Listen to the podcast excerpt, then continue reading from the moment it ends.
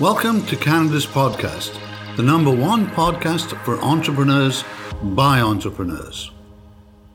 Hi, everyone. It's Bonnie Elgie with Canada's podcast. And I'm so happy today to welcome back Shauna McDonald, principal and founder of Brookline PR, one of Canada's leading boutique PR agencies headquartered right here in Calgary. So, Shauna, thanks for coming back. Thank you. It's been a year. It's, it seems like it's been a month. Yes, well, time has flown, but everything has changed pretty much since you were last a, a guest on our show. And I'm delighted to welcome you back and to continue our conversations. No, I'm happy to be here. Thanks, Bonnie. There may be some listeners who didn't catch our first interview, and I'm wondering if you can just tell us a little bit about what inspired you to become an entrepreneur. I get this question quite a bit, and I have to pay homage to my my father. I grew up uh, and in an entrepreneurial family um, from a very very early age, and saw what he did and how successful he could be. And I didn't know what business I wanted to build or try to build, but I knew that I wanted to do something on my own. And um, I think it was always inherent in, in me to do that. And then just through experience with work and with school, PR really kind of fell into place for me. So when I was ready to start my own firm, my dad said, It's about time. Wonderful. And what is the meaning behind the name of Brookline PR? Is there a story behind behind the name? There certainly is. Um, I often get asked that question as well, and people uh, will say, "Do you fish like a brook and a fishing line?" And I'm like, "Well, I do, but it's actually not the reason for the name." I went to grad school in Boston after my business degree and did a master's in communications, and I lived in the neighborhood called Brookline in Boston. And it was, you know, a few blocks from the Boston University campus. So I really felt when I started my own firm, I wanted to pay homage to where I cut my teeth in PR. After grad school, I worked in uh, Boston for a few more years, both corporate and agency side. And so the name came quite easily to me, and I, it's obviously stuck.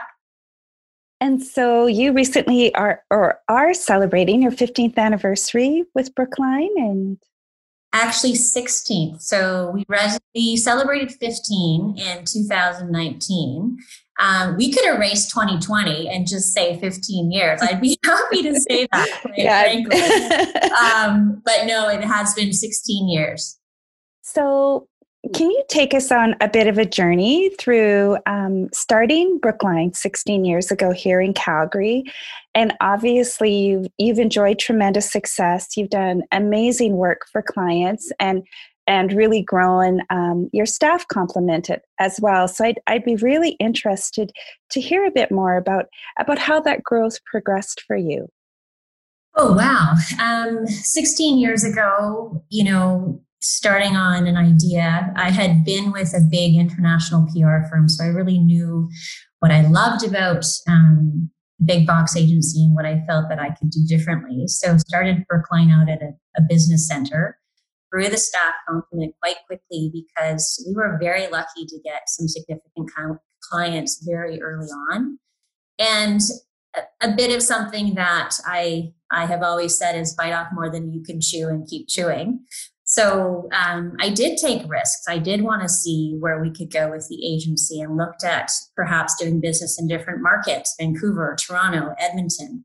And with that, again, was successful with um, capturing some new clients. So we did want to ensure that we had the staff to match the client need and we're able to grow throughout the year. So it's been very um, humbling to know that we've been able to do that over the years and work with some fantastic companies, but also some fantastic people, both internally with the team, but also on the client side as well.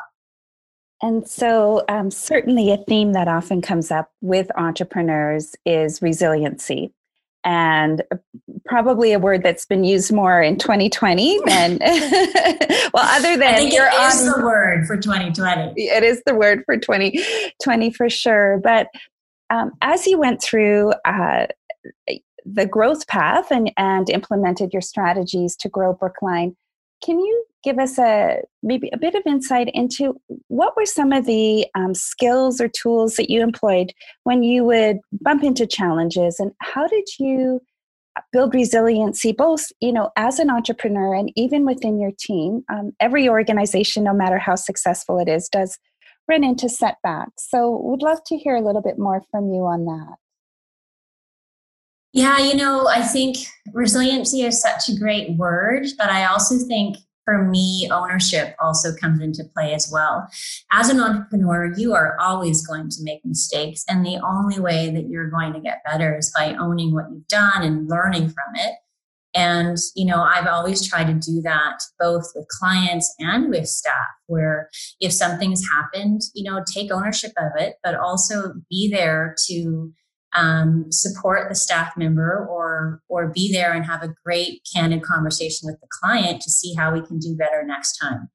Um, it's not easy to sometimes say listen i made a mistake and i need to own this but i think the more that you're willing to kind of be vulnerable and have those conversations it builds up character. I think resiliency comes into play but you need to also be able to have that vulnerability to take that ownership along the way. So um, and then at the end of the day, I think you also have to have humor. Like um, the team knows that that is one thing that I ask of them is to take ownership and to um, be accountable. And I think that then leads into what we do for our clients on a day to day basis.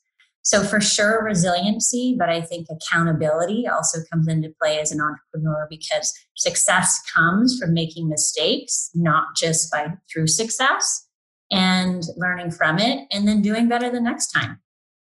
Well, I, I think that's such a good bridge into into talking about what we've seen happen this year. And I'm wondering how how did you have to first of all adapt your own business um, in light of, of some of the restrictions we now have here in Alberta and, and quite honestly like around the world in terms of, of shifting into more of a, a virtual and, and remote uh, work environment. So would love to hear a bit about what were those early days like for you when when you and your team had to make some difficult decisions and how did you adapt? Yeah, I think looking back in March, um, certainly the early days were difficult. Did I even know, you know, how to work Zoom? Maybe. for a podcast like you. The brand Zoom came up once in a while. Like it's such second nature now for everyone. And, you know, I'll be honest, before the pandemic hit, I was of the mind that the type of work that we do is so collaborative with our clients and so team focused that office office culture and office um, uh, an office based location needed to happen um, so we were never an agency that thought, okay, we can do this flexible, we can do this in a flexible way, we can work in a virtual environment. It just never was something that we thought about because we felt that we needed to be present physically, collaboratively, internally, and both for our clients. So then when the pandemic hit, I think it was a really big adjustment for us, but I think we worked through it extremely well we made it happen. We went from teleconferences to Zoom very, very quickly. Thank goodness. And it just became something that um, we had to get it used to. But I think the one thing that certainly helped our our company and our brand is as much as we're considered a small business, we have a culture team. So I kind of I connected with the culture team and said, listen, we're in a very different world and we're in a very different environment, but I want to ensure that there's some consistency throughout. So, how can we make this work? And so the culture team came up with some fun ideas. So, we came up with, you know, theme days on our staff meetings where it's like crazy hat day or crazy 90s, 80s day, which was awesome. And uh, just continued that flow because it showed that the consistency of culture can be there whether you're physically in the office or virtually at home. The other thing that I think everyone um, with kids can speak about is being at home between March and June, running a business, working in a in an office environment virtually, and also online schooling with kids was extremely hard. And I think you know there's just much more understanding and appreciation for your staff to kind of pick things up when you couldn't. And I think as much as you know some people believe personal and professional need to be separated i think when we turned into that virtual environment you had to have much more of an understanding for what your what your peers are going through and um, just be more mindful of everyone has a story and everyone's going through something different. So personal connections and personal information often is blended into professional just because people have to understand what's happening. And I think I, it brought our team closer in that regard, but also more respectful for everyone having different things going on in their lives. Mm-hmm. Yeah, no, the the lines have definitely um, blurred, and I I think we I've heard it said too. You know, this environment that we're in really does level the playing field in an organization. You know, there's no corner offices. There's you know um, no hierarchy anymore. We're just all on the same page, doing the best we can. Well, Brookline's always been a very flat organization, but I I laughed at some stat that I read where it was like people say working virtually is much more productive. And I'm like, those people must not have kids. Because, um, yes. at home with, um, with, with children online uh, was extremely difficult. And I'm lucky that I have a partner and I have a husband, but single parents who who have to adapt and change i can only imagine so you have to have much more of an understanding heart and just be more empathetic for sure and I would imagine um, that it was challenging not only moving your own business online and, and adapting to the new reality, but what did you see in terms of, of the support that clients were needing? I know you represent a, a really nice broad cross section of industries and sizes of business, but what were they turning to you for help for even in those early days and and then as we progressed um, in in this environment maybe longer than we had thought originally. Yeah i think it was a bit of a cross section because we have clients in the tourism and hospitality industries and unfortunately you know at the beginning of the pandemic they had to shut down. And so because of that they weren't making the the business that they required to you know need our services. So at the beginning they were like listen we're going to have to not be able to work together right now um, because we simply just don't have the business to make it work.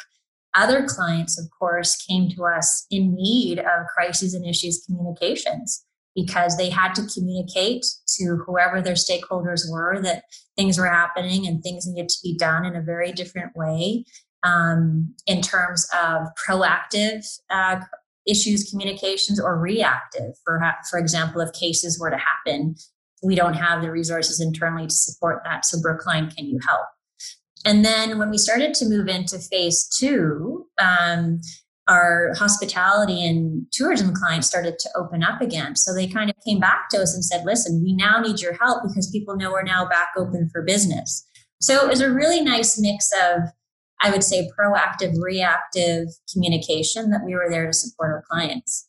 And how did you have to adapt your own services um, prior to to re- starting our recording here? You and I were talking a bit about just even how work within the media has had to change and how you know, as a, a, PR firm, that's obviously one of your core services, but to reimagine how you do a news conference or even to, you know, reflect on, and, and this is something I learned very early on too.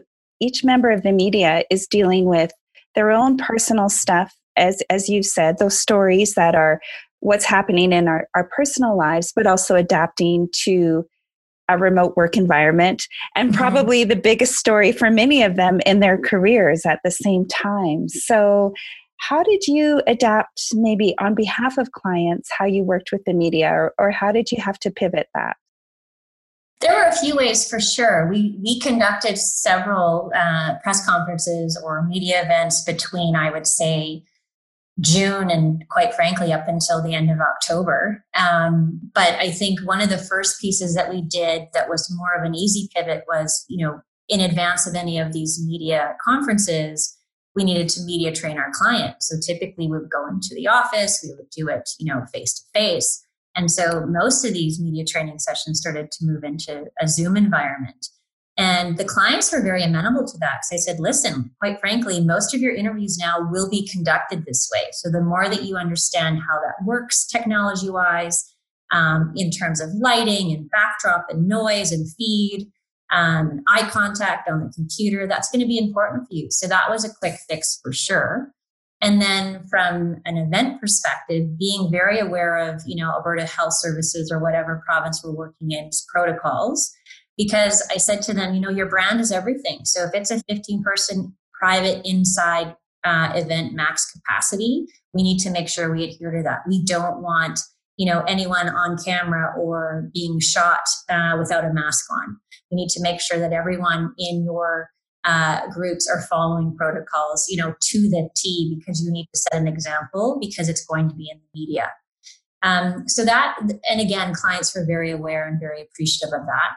So we did several press conferences, some with actually, you know, the premier a few times where we had to bring in one pool camera and all the other media called in um, one photographer, and everyone got the feed and uh, visuals online right after. Other ones were again adhering to the 15 person max capacity. And you know what? Media are so easy to roll, and they're just like, you know what? We understand it, we respect it, and they were so good to work with. So it made the the projects and the events really easy to easy to manage. So, Shauna, I'm curious as as we at this time of year often start thinking about 2021 or the next year and yes, in our plans, uh, working closely with clients to develop communication strategies and that type of thing. What advice are you giving your clients as they they try to make sense of of what 2021 might look like? And and I'm thinking that that some of those tips might be really helpful for our listeners today who are small and medium sized business owners. Do you have a few tips? You know, it's it's hard to project too far into 2021. And so what we would typically be doing at this time of year is thinking through a bit of a 12-month strategy. And we've now been kind of saying to clients, let's take that more in chewable chunks and looks, let's look at the first quarter, perhaps the first two quarters, because we don't know what the new normal would look will look like in 2021. So for now, we've got certain protocols that we need to follow. Um, who knows when newer or different restrictions might come into place. So always being very mindful, and I would say anticipate what could happen is going to be very key, and have scenarios in place so that if restrictions do come in, what does that look like from a client's perspective? How is it going to impact them? And if um, if the world stays according to plan for the next couple of months, here's what we can be doing. So we're very mindful of uh, watching restrictions and keeping our eye in terms of how that's going to impact our clients and how that's going to impact us to service our clients.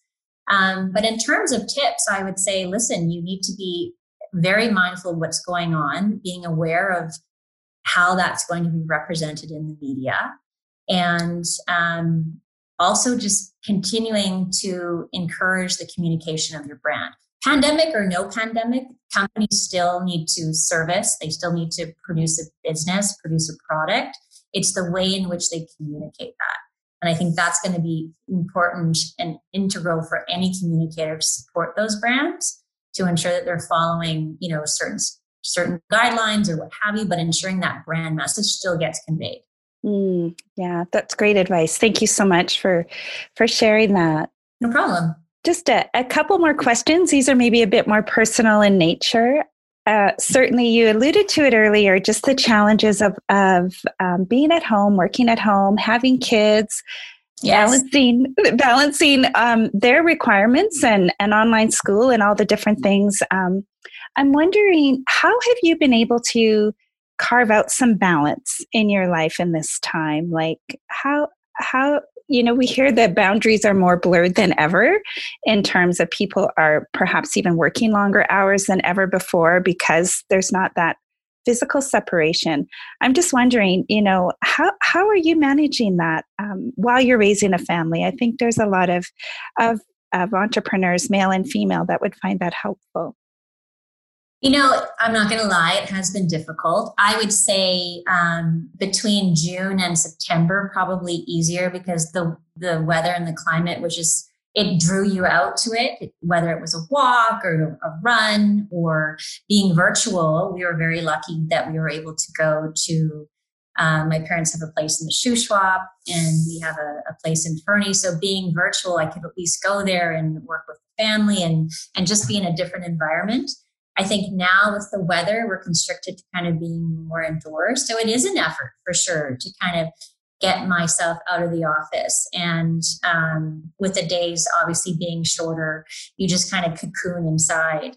So, you know, we made a point with the team that, you know, we, we've created a health and wellness challenge for the team. So, you know, um, it's a bit of a competition to see who's getting out, who's getting some mental health, some physical health. And each week we see who's being able to kind of do so many uh, minutes of physical activity.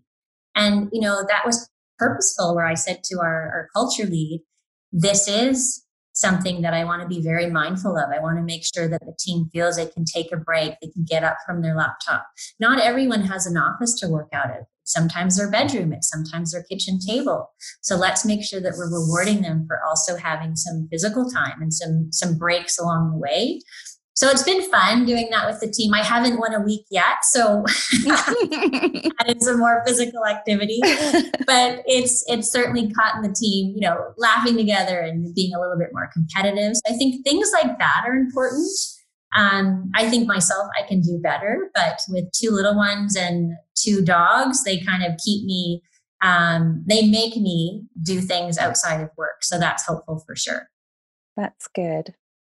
Well, um, we often talk about just wanting to see 2020 in the rearview mirror. Um, yes. I'm curious, what is giving you hope or a sense of optimism this in this time? Where where do you go to, or how do you you um, build that in yourself? What is giving me hope and optimism? You know, at the end of the day, I lived. I don't know how political we want to go here, but I think we live in a in a very phenomenal country. Mm-hmm. Um, we are very lucky to have the healthcare that we have, and I have lived in the United States. I have been there when it is a pecking order of the healthcare system, and if you have money, you get access. And I think sometimes um, we as Canadians or we as Albertans take that for granted. And so, because of my experience living there for almost five years and, and having to go through the healthcare system, I recognize and realize it. When my best friend lives in New York City, and you know, I check in with her all the time, and she's in a in a situation that she's you know kind of in for some time, but she's like, Shauna, you have no idea how lucky you are. Mm. You have no idea what access you have, and and um, I think that gives me the sense of optimism I have to be reminded about it for sure. And she will. She'll check me and she'll remind me that I have so much more than many people do. So, as much as it's been a really tough time for everyone in this particular time and, and in this country, we are lucky. And I mm-hmm. also tend to forget that sometimes. Yeah, I think that's a wonderful reminder. That's that's thank you for sharing that. Well, as we wrap up, where can people find you online if they want to connect or to learn more about Brookline? Oh, so many places. Um, obviously, our website, brooklinepr.com. We're on all social media channels. I have, I'm somewhat active on Instagram myself, Shauna BPR, both from a personal side and business side. So, yeah, feel free to reach out to us or, or start following us at any time.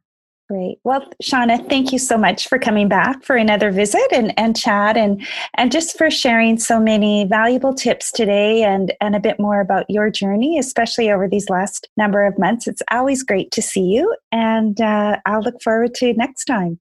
We have to do that lunch, Bonnie, one of these days. Yes, we will. Uh, hopefully, by next summer, it can be on a patio somewhere. Fingers crossed. Fingers crossed. Optimism is key. Thank you so much. That was a lot of fun.